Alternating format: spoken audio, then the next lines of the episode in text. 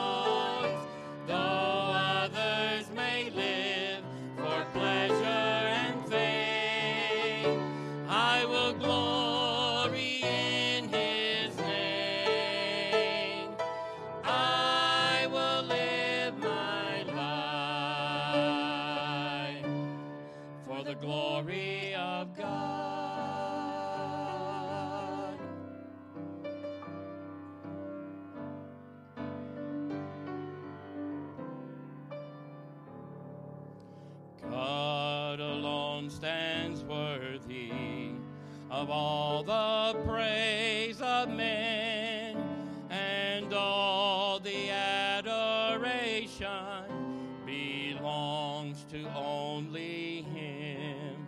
And for His pleasure I'm created, and with the breath He's given me, I'll exalt the name of Jesus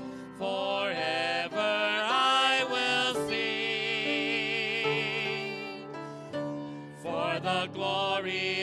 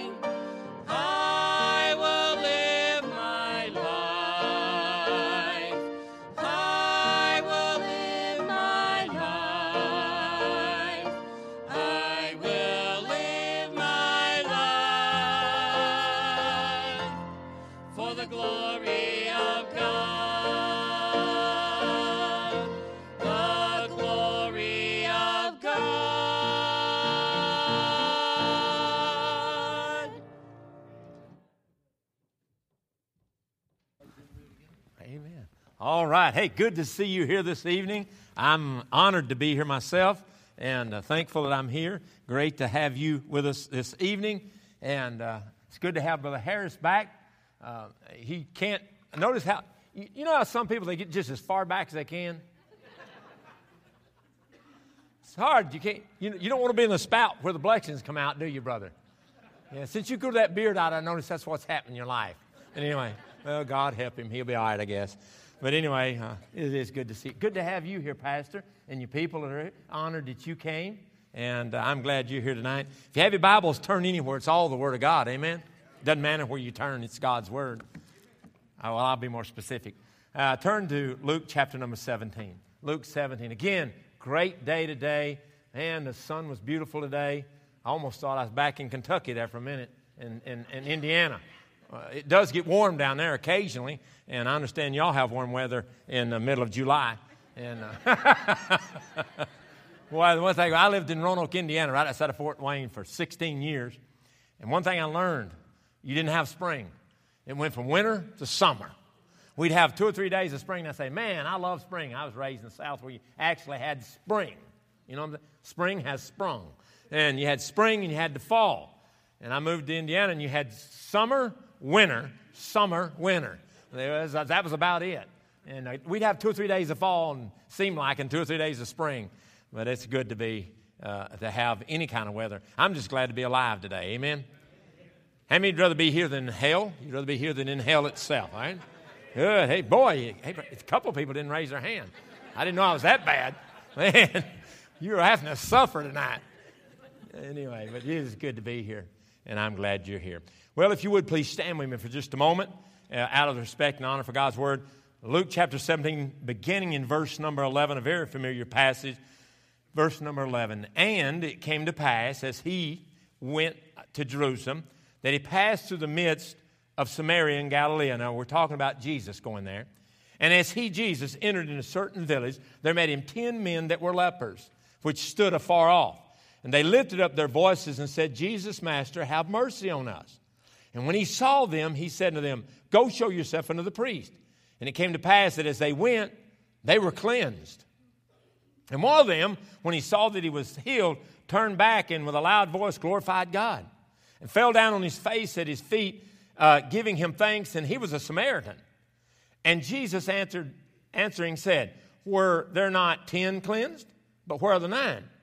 There are not found that return to give glory to God save this stranger. And he said unto him, Arise, go thy way, thy faith hath made thee whole. And let's pray. Father, I pray you would take the thoughts tonight and you would use them. As has already been prayed, without you we can do nothing. We're worthless, we're useless, and we're wasting our time being here tonight. Would you please, I pray, meet with us? Please meet with us. And I pray you'd use the thoughts tonight that you've given me to encourage and to work in our hearts. Father, help us to yield and do what we ought to do. In Jesus' name, amen. Thank you. you may be seated. The Bible says in Leviticus 13 44 through 46, He is a leprous man, he is unclean. The priest shall pronounce him utterly unclean. His plague is in his head. And the leper in whom the plague is, his clothes shall be rent, and his head bare, and he shall put a covering up, up, upon his upper lip, and shall cry, Unclean! Unclean! All the days wherein the plague shall be in him, he shall be defiled. He is unclean. He shall dwell alone without the camp, shall, be his, habita- shall his habitation be. Numbers 5 2 says, Command the children of Israel that they put out of the camp every leper and everyone that has an issue, and who, whosoever is defiled by the dead. Now, in the Bible, we all know that leprosy was just an unbelievable thing to get. Uh, there was no cure. If you got it, you had it.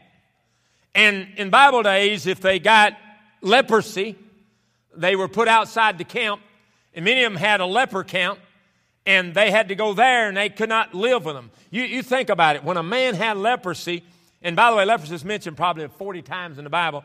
When, you, when a man had leprosy, he literally, this skin disease, infection on his skin that was no cure for it, this man had to leave his family, he had to leave his friends, had to leave his wife, had to leave his job, had to leave everything because he could not be near other people. Otherwise, they would get what he had.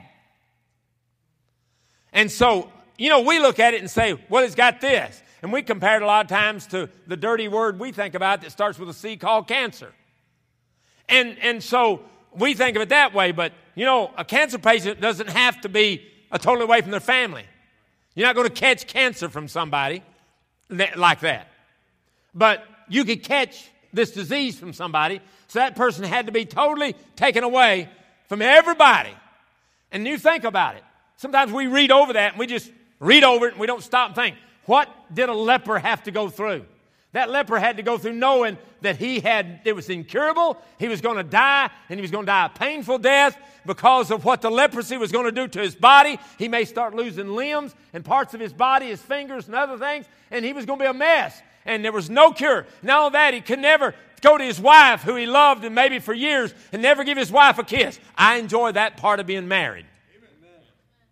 If more men didn't say amen and that, you need to get right with God tonight. I'll get the invitation right now. Heads bowed and eyes closed, no one looking around. Man, I love that part. I, I love that old Spanish game for the Spanish folks back here called El Mucho Smucho. And I'm not sure that's what it is, but I was told that. And whatever it is, I like it. But, uh, and, and it never gets old. Never gets old, oh it. No, that's a different song in it. But anyway, he, think about this. A, a man could never kiss his wife. He could never hug her.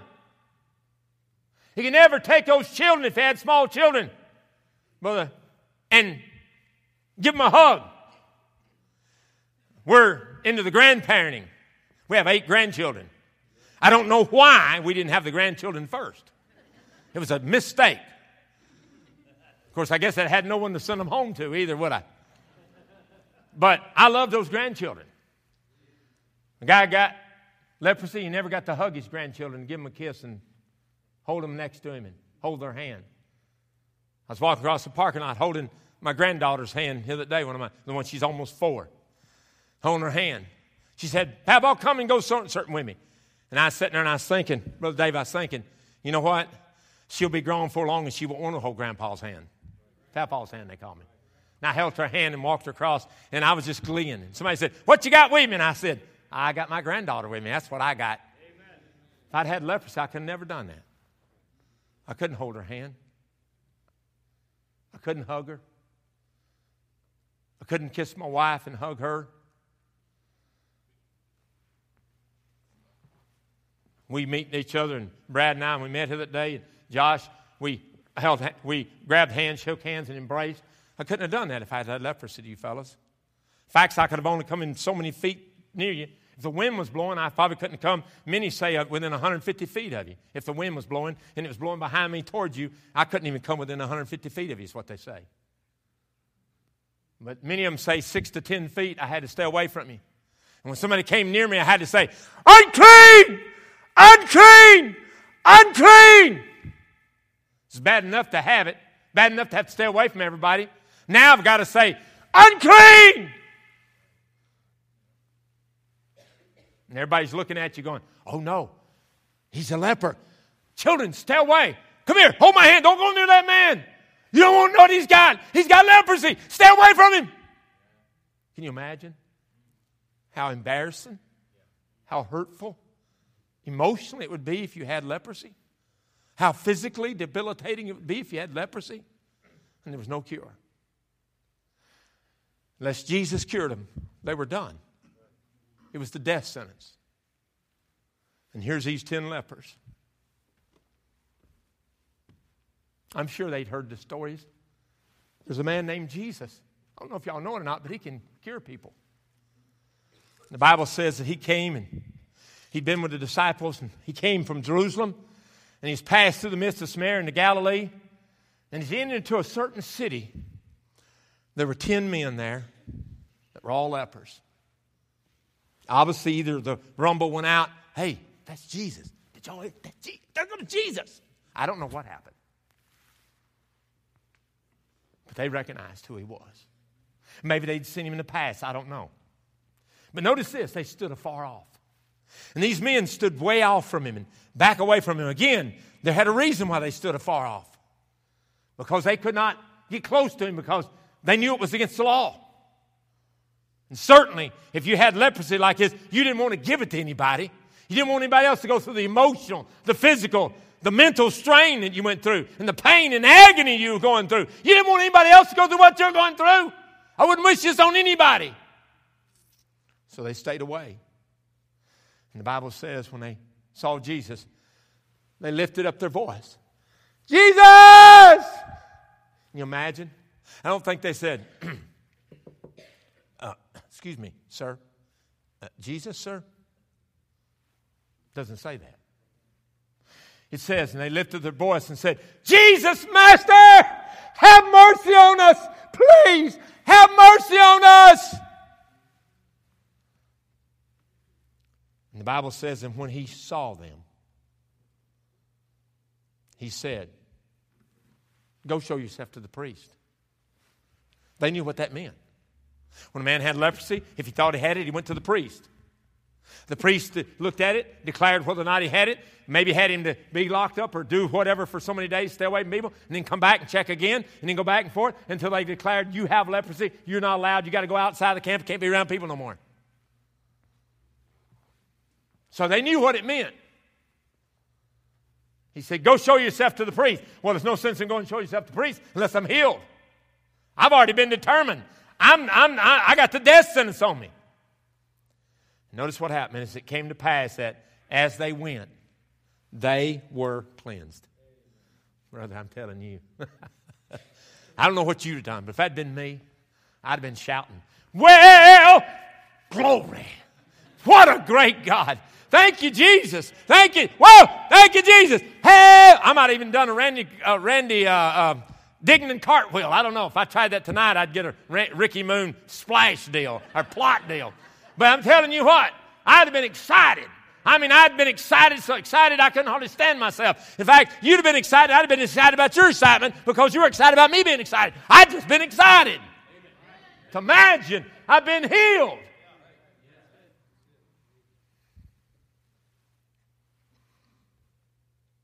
And one of them, when he saw that he was healed, turned back and with a loud voice glorified God and fell on his face at Jesus' feet, giving him thanks. And he happened to be a Samaritan. It's amazing. God doesn't write the Bible and put words in because he couldn't think of what to say.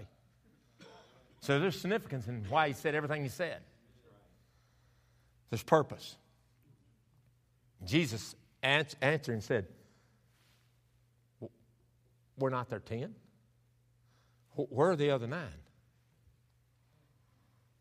They're not found. They returned to give glory to God, save this stranger. And then he said to the stranger, to the Samaritan, he said, Arise, go thy way, thy faith hath made thee whole. What a deal. Man, this guy was cleansed. What a deal. Can you imagine? Guess what? I get to hug my wife and kiss her again. Guess what? I get to hold my children and hold them tight to me and kiss them and tell them how much I love them and show them how much I love them. Guess what? I get to take those grandchildren and hold them in my arms and tell them I love them and give a big kiss. Guess what? I get to take, embrace my friends and shake their hand and give a big hug. Guess what? I don't have to go around going, unclean, unclean. I don't have to do that anymore. I don't have to be off away from everybody, way away from everybody in a camp where they where uh, no one's at but a bunch of lepers, other lepers, and I don't have the death sentence on me anymore. Whoa, glory! Imagine that. Boy, things have changed. What a wonderful change in my life has been wrought since I got healed from leprosy. Boy, what a deal. Boy, he was cleansed. Don't you notice something about this, though? I want you to notice what happened, what the effects were of his cleansing. Number one, look at his actions. Verse 15. And one of them, when he saw he was healed, turned back. Number one, it changed his direction. Man, when he got healed, it did something for him. It changed his direction. He was going one way and he said, Whoa, wait a minute. I can go to that priest later. I'm going to go back and talk to the guy that did it. Amen. I'm going to go back and see the man that made a difference. I'm going back to that man. And he turned and went back. He changed his direction. By the way, when we get cleaned up and get saved, it ought to change our direction. One of the problems with Christianity is we got a Christianity that says you can get saved and go out and live any way you want to, and it's okay. I'm going to say this. You can get saved and live any way you want to, but you're not going to do it long till God knocks on your heart's door and says, make a change. I don't know about you, but when I got saved, God began to do something in my life. First of all, the uh, first thing I want to do is go get me a Bible. And the next day, next day, I went to a Christian bookstore. They're not very Christian anymore. They're just bookstores. But a Christian bookstore, and I went and got me a King James Bible. By the way, I didn't know anything about King James or other James. All I knew was get a Holy Bible. And back in those days, they were all King James Bibles. And most of them were, they were Holy Bibles. And I went and got me a Bible. Yeah, I was changing. And I went, the next thing I did is I began to pray every night. Next thing I did, I began to read my Bible every day. Next thing I did said, we got to go to church every time the door's open. Next thing I did said, I got to get baptized. Next thing I did said, you know what? We got to tell other people what happened to us because it's good and they need what I got. What was happening in my life? I was changing. I said to the, pa- to my uncle, my wife's uncle, hey, can I go out? You, you go out and tell people, can I go with you? He said, yes. I look good too. Not as good as I do now, but you know, you can't hardly beat perfection. But boy, did I have some nice hair. Way down here. He carried me out so it, it looked good. He said, Ricky, we've been sewing together several weeks, and he said, Ricky, you ever thought about getting your hair cut? And I said, mm, Well, I thought I'd just gotten a haircut recently. I got the ends trimmed up a little. he said, I, I think you ought to get a haircut. Dave, you know I didn't ask him what verse in the Bible said get a haircut? I just said, oh, okay. So I started the process. And for some reason, it never stopped. And it, but, it, but it got a certain part up here, and it got where it was up over my ears, off my neck, and then it started up here and started going down this way. That's why I take these two hair and I, I, I go back and forth and hold them in place and then lock them in place and stuff. That's why I look, my hair doesn't move. My head, my ears move more than my hair does, all right? What happened? I changed directions. You know why? Because I'd gotten healed from, from the wicked sin. By the way, leprosy in the Bible is always compared to sin. The damage it does, the destruction it does in the Bible is compared to sin. He changed his actions. His direction was changed. His speech was changed. Listen to this. He turned, when he was healed, he turned and with a loud voice, Glorify God! Glory to God! Hallelujah! Why a Savior! Woo! When he got changed, got cleaned up, he changed his speech. We get cleaned up, it ought to change how you talk. It ought to change what you talk about. It ought to change who you talk to, what you talk about. I don't mean with Sister so and so about what the preacher and the associate pastor and the chairman of the deacons and everybody else did that you disagree with. That's not the speech I'm talking about. You change from that speech to praising God and glorifying Him for His goodness. It changes direction, it changes speech. No, that look at verse 16. And he and fell down on his face at his feet. It changed his posture. You know what happened? He fell on his face, and you know what that's a sign of? Humility humbling yourself. He went and humbled himself up before Jesus and threw himself face down before God, before Jesus. Oh, God is Jesus is God. And when you get cleaned up, it ought to bring the pride down and put the humility in its place. And that's one of our problems. We're so lifted up pride, we won't throw ourselves before God. All right. I, I, last night I made a statement and I said, uh oh, I want the love offering. I, I won't get, that's all right, I'm getting paid anyway. Well, boy, Pastor took it seriously. There was no offering tonight.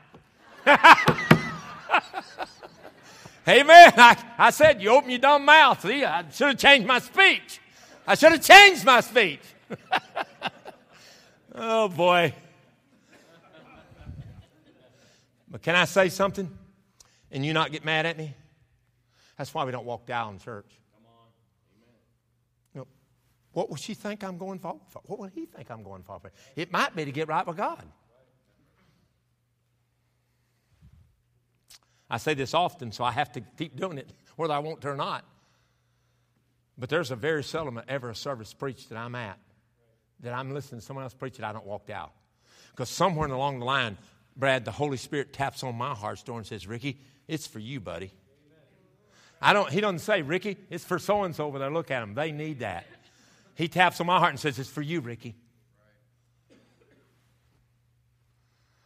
He teaches on how women ought to do certain things, and I walk the aisle. I'm not a woman. Say, so what did it have to do with you? The principle they taught applied to me just like it did to the woman. And God said, You need it too, Ricky. Changed his posture. He humbled himself and threw himself before God. Not only his actions, it affected his actions, it affected his attitude. I don't think he was sitting over there before Jesus come. I don't think the ten lepers sitting there going, Glory to God in the highest, and on peace, goodwill toward men. What a great God we serve. What a mighty God we serve. Oh, what a mighty God we serve. Come on, fellas, sing with me. Bow down before him, love and adore him. What a mighty God. Raise the roof on it, brothers. There was no roof, okay? Let, honestly, I don't think they were sitting around glorifying God. I think they were sitting around wondering what in the world they're going to do before they died. Now, watch this. And with a loud voice, glorified God. With a loud voice, he glorified God. All that. Look at verse 16. And he fell on his face at his feet, giving him thanks. And what else he did? He had a gratitude to God, the old attitude of gratitude. He just said, I just want to come back and say thank you. So it affected his actions, it affected his attitude, affect his afterlife. From now on, he was clean, brother. clean, clean, clean. That's what I am. Hallelujah. No more leprosy. Woo! Changed his afterlife but it also changed his ever eternal afterlife. Look at verse number 19. And he said unto him, Jesus did, Arise, go thy way. Thy faith hath made thee whole. But he, he didn't just get cleansed physically, he got cleansed spiritually. He got a double dose. I like that. Now, real quickly tonight. Well, that's a lie. All right. Somewhat quickly tonight. Okay? A long time tonight. Let's look at some lessons we can learn from these lepers, from the leper, in particular this one. Number one, we have to see our need for cleansing. You know why? And by the way, again, leprosy is compared to what? Leprosy compared to what? Leprosy compared to what? We have to see our need before we can be cleansed. You know why people don't ever get cleansed? They don't see their need. They don't see their need. We have a hard time seeing our need, and therefore we live in our sin. We make excuses for our sin. That's why 1 John chapter 1, verse 8 through 10 says, if we say we have no sin, we deceive ourselves. And the truth's not in us. If we confess our sins, He's faithful to us to forgive us our sins and to cleanse us from all unrighteousness. If we say we have not sinned, we make Him a liar and His word's not in us. You know what we have a tendency to do? Make excuses. Well, you know, I mean, I, didn't think I sinned. That's not wrong. Uh, Pastor, um, I don't know if you know this or not, but we need to pray for so and so. And then we spout off. And by the way, it's usually not the pastor we talk to, it's usually our friend. Uh, sister, can I tell you something? Do you know so and so did so and so? Yeah, pretty wicked, huh? Yeah, I was excited. To, I mean, I mean, I mean, let's pray about it. I just brought it to your attention because we need to be in prayer for them. You haven't prayed one lick for them about that. All you did was wanted to share the juicy gossip. You know what we do? We make excuses for our sins also. We have a hard time seeing the need, and we make excuses. And then, here's the, here's the best one.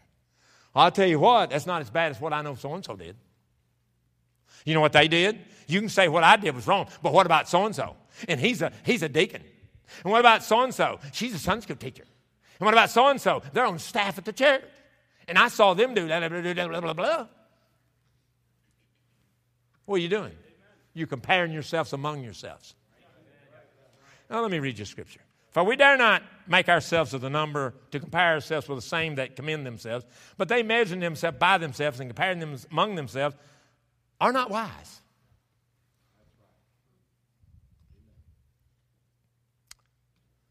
What happens? Number one, we need to see our need for cleansing. And here's why we never have revival we don't see our need for cleansing. We have sin just like that leper did. The difference is the lepers saw their need. They looked at themselves and said, I'm in trouble. I'm going to die. This is going to destroy my body. One day this body is going to be gone, and I'm going to be gone. And I got to do something. And what am I going to do? They saw their need. And we look at our sin and say, well, it's not as bad as so and so's. Well, I don't really think that's sin. Well, I just don't see it that way. What are we doing? We never say our sin and we make excuses for it and we compare ourselves among ourselves and therefore we never see our need for cleansing. Therefore, we never get clean. Lesson number two. Number one, I said we have to see our need for cleansing. Number two, we have to obey to be cleansed. Now go back to the scripture. And when he saw them, the ten lepers, Jesus said to them, Go show yourself unto the priest. And it come to pass that as they went, they were cleansed.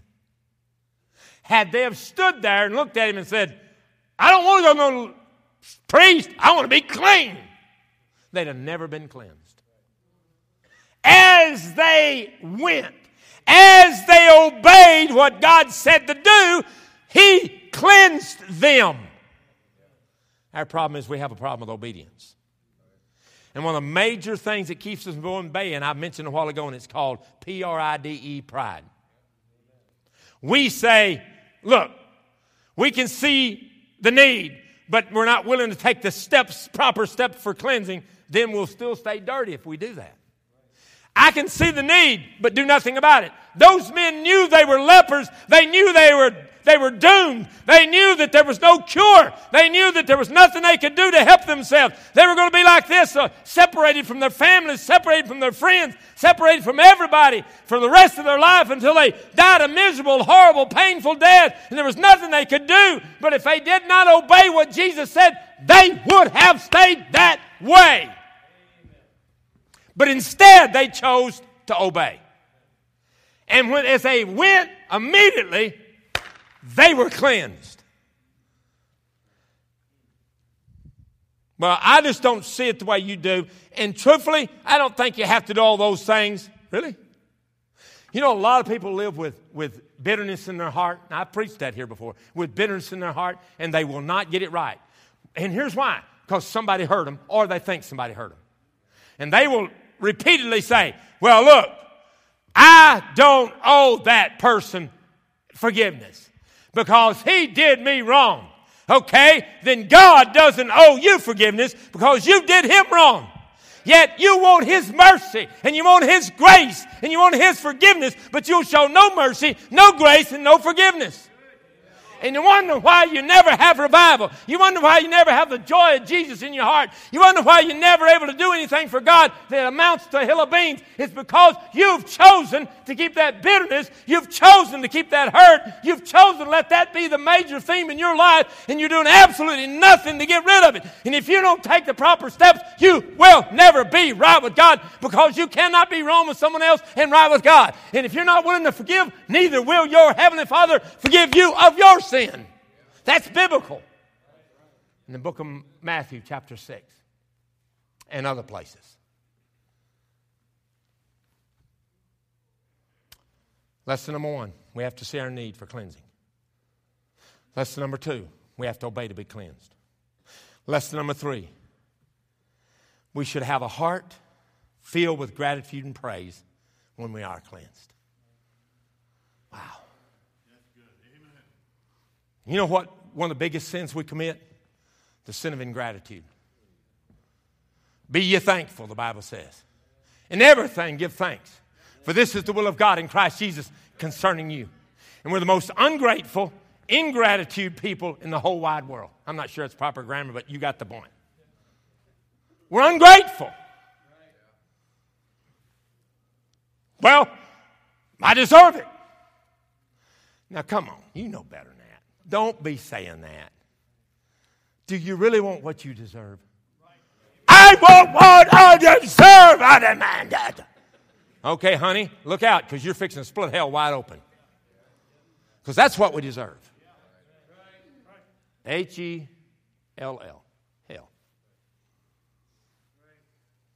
I don't want what I deserve. I want what he deserves. and that's what I'm getting.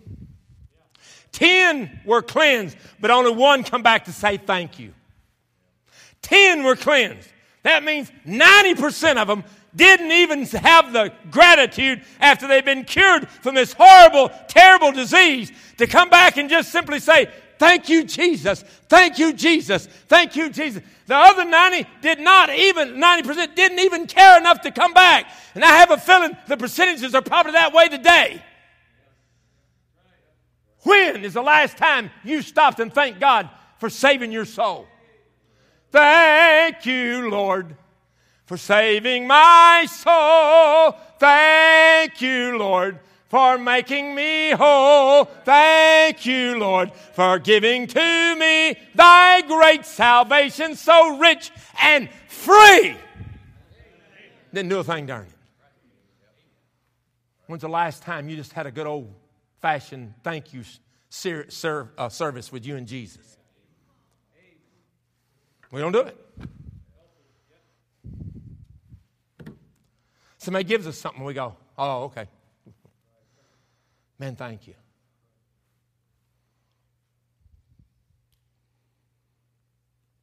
Thanksgiving and praise should be a part of our everyday life. A few Sundays ago, sitting in my Sunday school class, I don't know if many of you know Dr. Tom Williams, but Dr. Tom Williams is in my Sunday school class. And he's sitting there, and we have sometimes questions and stuff. And Dr. Williams raised his hand. He said, Brother Moon, we was talking about gratitude and stuff and being thankful. And Brother Williams said, You know, Brother Moon, someone said to me, if you could only have, if you only had today what you thanked God for yesterday, how much would you have? He said that, and I thought about it in a moment. I finished teaching my lesson because it smoked my heart.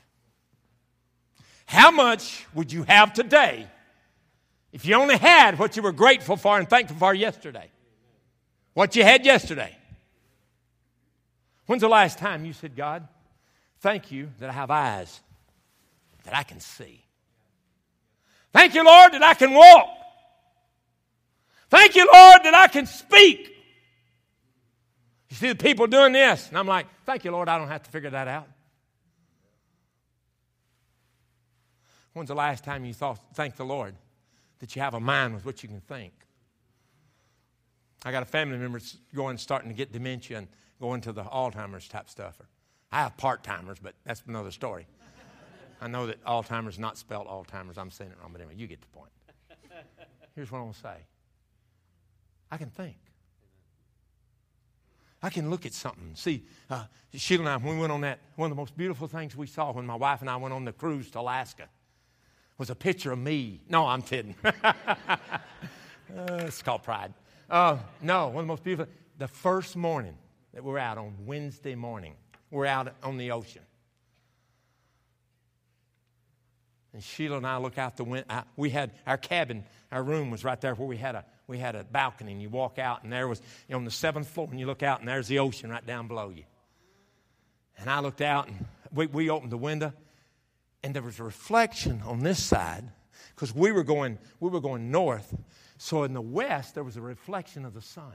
It was absolutely gorgeous. We quickly got dressed, went up our cabin, went up to the 10th floor, and walked out on the 10th, uh, not floor, decks, what they call it, 10th deck, and walked to the other side and used the, I mean, it was one of the most beautiful sunrises you ever see in your life. It was absolutely gorgeous. We took pictures of it and so forth. And we were just astounded how beautiful it was. Brother Josh, I'm reminded that the only reason I saw that is because I have two eyes that God gave me. And I can see. And I'm also only reminded of that because, Pastor, somebody loved me enough to send me on that cruise and pay the money for me to go.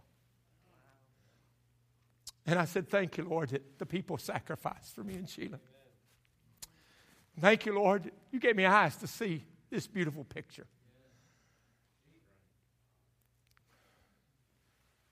And I see people that's got an arm missing, and I say, God, you give me two arms, hands that I can use two feet to walk, ears to hear. And when the choir sang tonight, as they did so beautifully, I listened. And the music has just been great, Brother Josh. Thank you. Because I've been to churches where, and done funerals and stuff where it was like, Lord, help me get through this.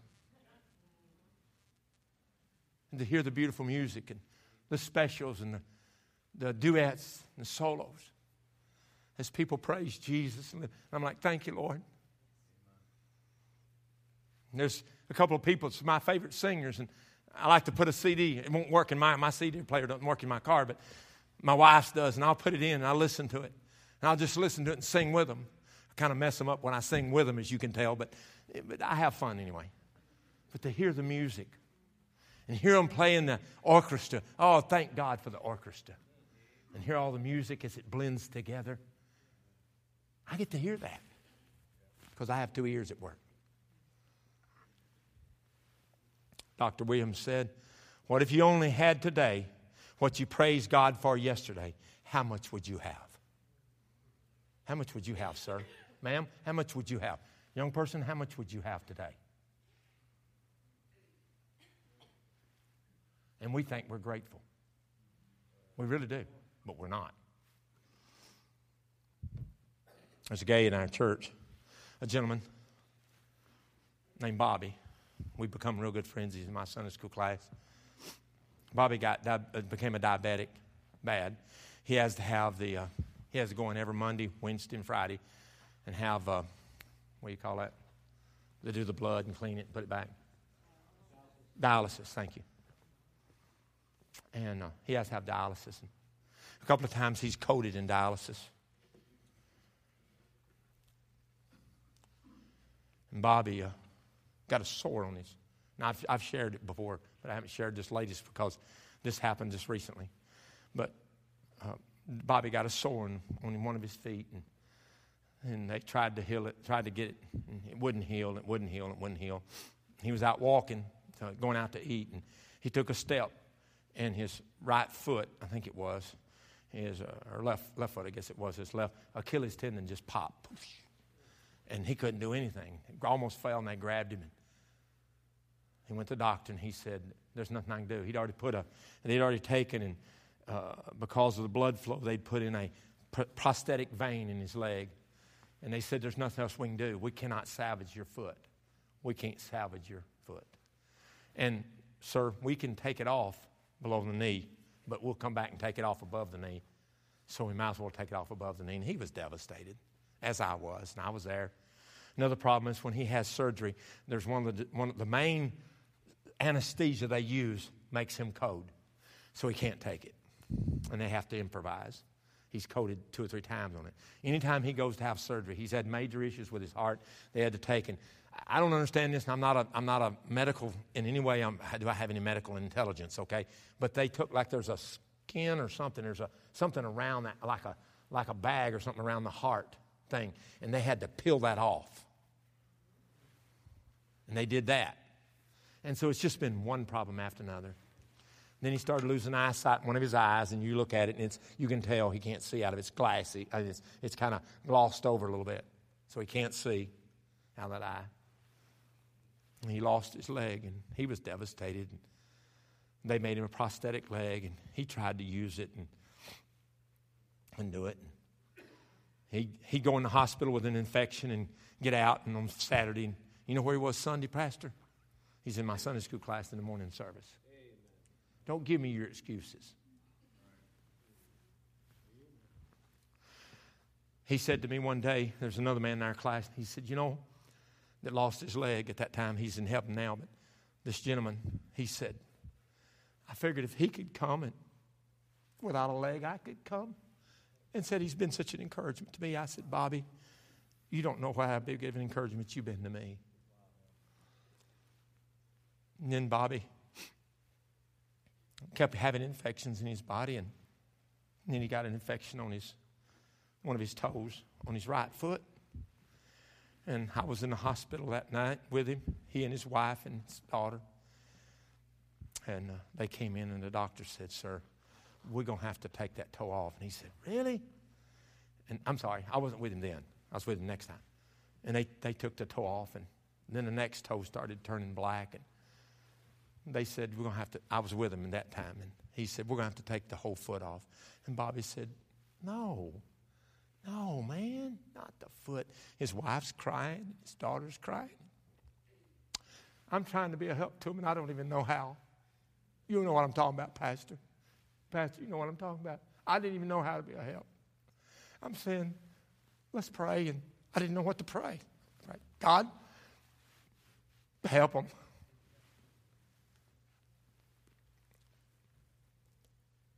And they said, we don't need to take it off at the foot. We can, but we'll come back, take it off above the knee. So you might as well take it off above the knee now. He said, No, I'm going to lose. I only have one leg and I'm going to lose this one too. The doctor said, I'm sorry. And we wept together and we cried and prayed and they took his leg off. And then he like to never got over it and it started draining stuff and, and got infection in it. Thought they, going, they had to go back in and do surgery again and they had to put a drain tube in it. Man, it's just one thing after another. There was no end, no end for old Bobby.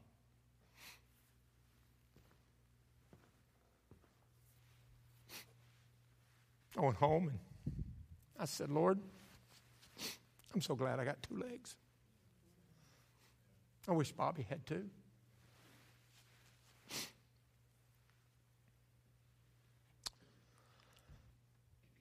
A few months ago, he called me and said, Brother Moon, my fingertips are turning black. Please pray for me. They say that I'm not getting blood into my fingers. And I said, okay, Bobby, I'll pray for you. And I did, and I tried to encourage him. I don't know how much help. The doctor came and said, We're going to have to take we're going to have to take your middle finger off on his hand. And they did. And they took it off.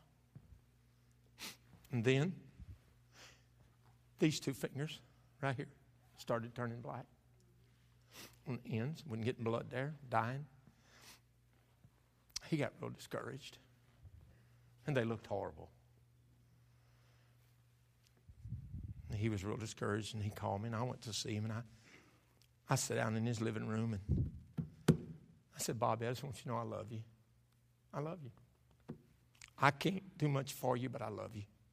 He said, Brother Moon, when I lost my first leg, I said, I can make it. I'll do it. This other man, man made it. I can do it. He said, when I lost my second leg, I thought, oh no, not both my legs. But I said, okay, I can make it. Now I've lost my finger, and I'm losing my other fingers. He said, it won't be long till I won't be able to even take care of myself. He said, there's no need for me to live. He said, I'm going to heaven one part at a time. And I said, Bobby, you can't think that way. He said, But Brother Moon, what use am I to anybody anymore? I'm just a burden on my family. They have to wheel me around in a wheelchair. I can't, and if I keep losing my fingers, I won't even be able to feed myself. Or I won't even be able to go to the bathroom by myself. I'm going I'm to be totally dependent on somebody else. I don't want to live if that's the way it is, Brother Moon. I said, Bobby, you can't think that way. He said, What am I supposed to think?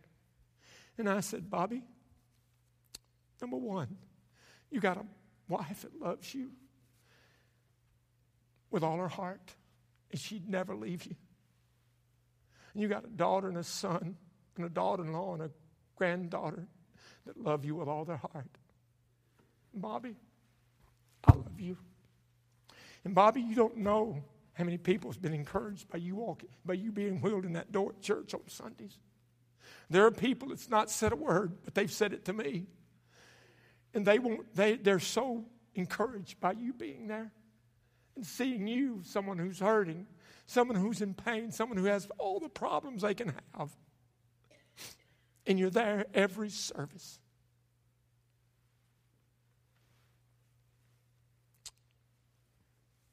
You can't quit. Don't quit on God. Don't quit on me. Don't quit on your wife. Don't quit on your daughter. Don't quit on your son and your daughter in law and your, your little baby, little granddaughter. I don't know, Bobby, why this has happened to you. I wished I had a cure all. I wished I had an answer, but I don't. I can't empathize with you because I've never lost any of them. But I know this if God was done with you, you'd already gone to heaven. Please don't give up. We prayed together and cried.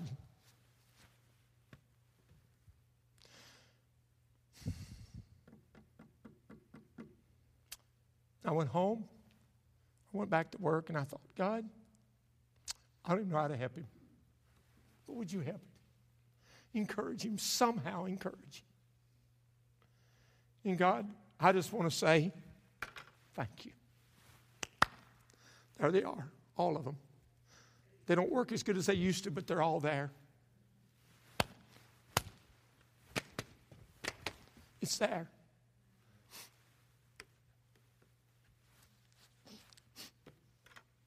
Most of us haven't spent one second thanking God for our ability to walk.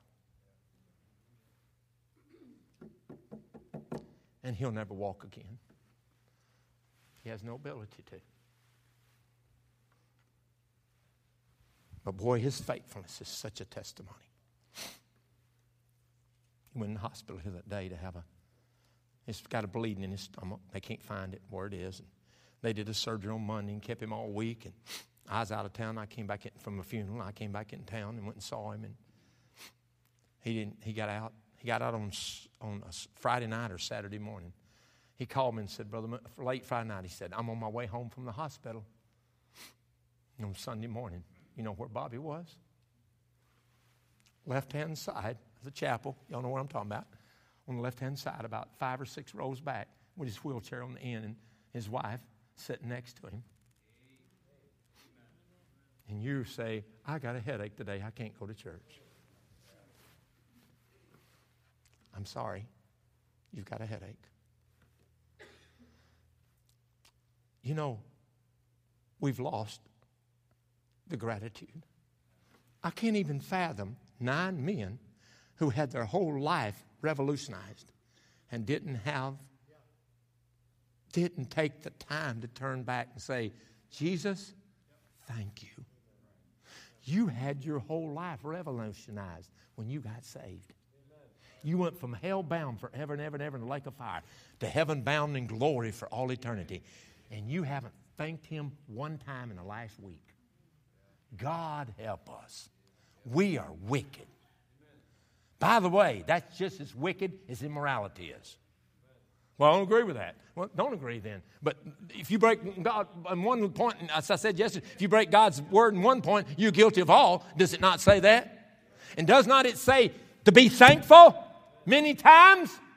Then we're not obeying what God says when we're not thankful.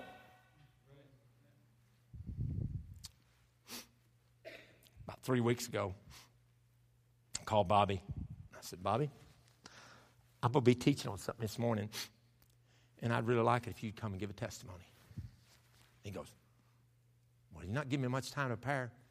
I said, If I'd given you more time than this, you'd probably turn me down anyway. So now it's a further moment. You got to do it. He said, Okay. I gave him the microphone, and he took the microphone and he said, You know, I don't know why I'm going through all this, but I'm just going to keep coming to God and thanking Him for all He's done for me. And he talked for about five minutes, and my heart was just melted gratitude. Next lesson I learned not only that we should be see our need for cleansing, we should obey to be cleansed, we should have a heart filled with gratitude and praise, but it doesn't matter who you are or what you've done. Jesus can cleanse you. Isn't it amazing? I said a while ago. And this, this one that was healed, the one that came back, fell down on his face at his feet, giving thanks and he was a Samaritan. He wasn't even a Jew. He was what we'd call a half breed. I know that's a rough term for it. Nobody liked him on this side, nobody liked him on this side. He was an outcast. Neither liked by these folks and neither liked by these folks. He was half of each. He was a stranger, an outcast stranger is what he was. Doesn't matter who you are. I don't care where you've been in your life.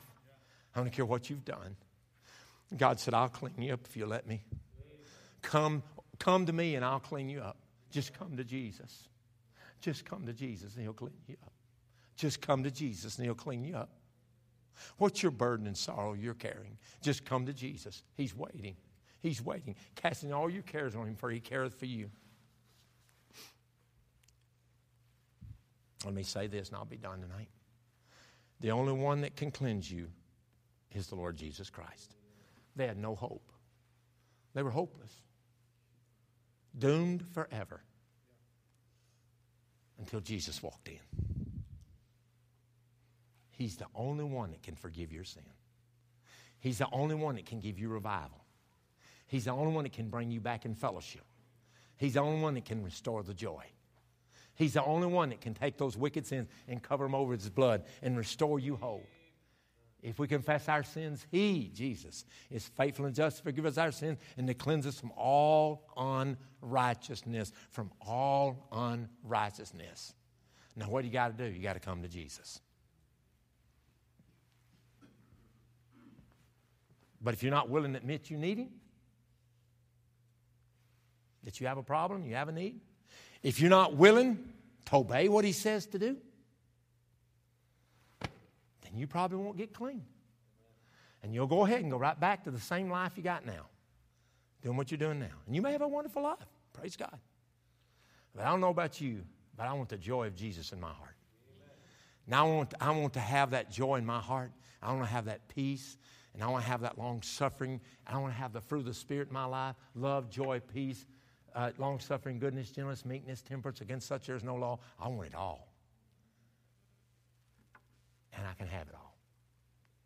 If I come to Jesus, come to Jesus for salvation, come to Jesus for cleansing, come to Jesus for encouragement, come to Jesus with all your cares. What do you need tonight? What is your need? Then here's the answer. I don't have the answer, Brother Dave. I look at Bobby. I don't know. But I know who does know. Just come to Jesus. The leper that came back. Would you come back? Our heads are bowed and our eyes are closed. Maybe you need to come for salvation. Maybe that's your need. It'd be a sad thing if you could be here and die and go to hell when Jesus has the answer. When there's a ton of people in this room could take the Bible and show you how to get saved immediately. You could get saved in no time flat.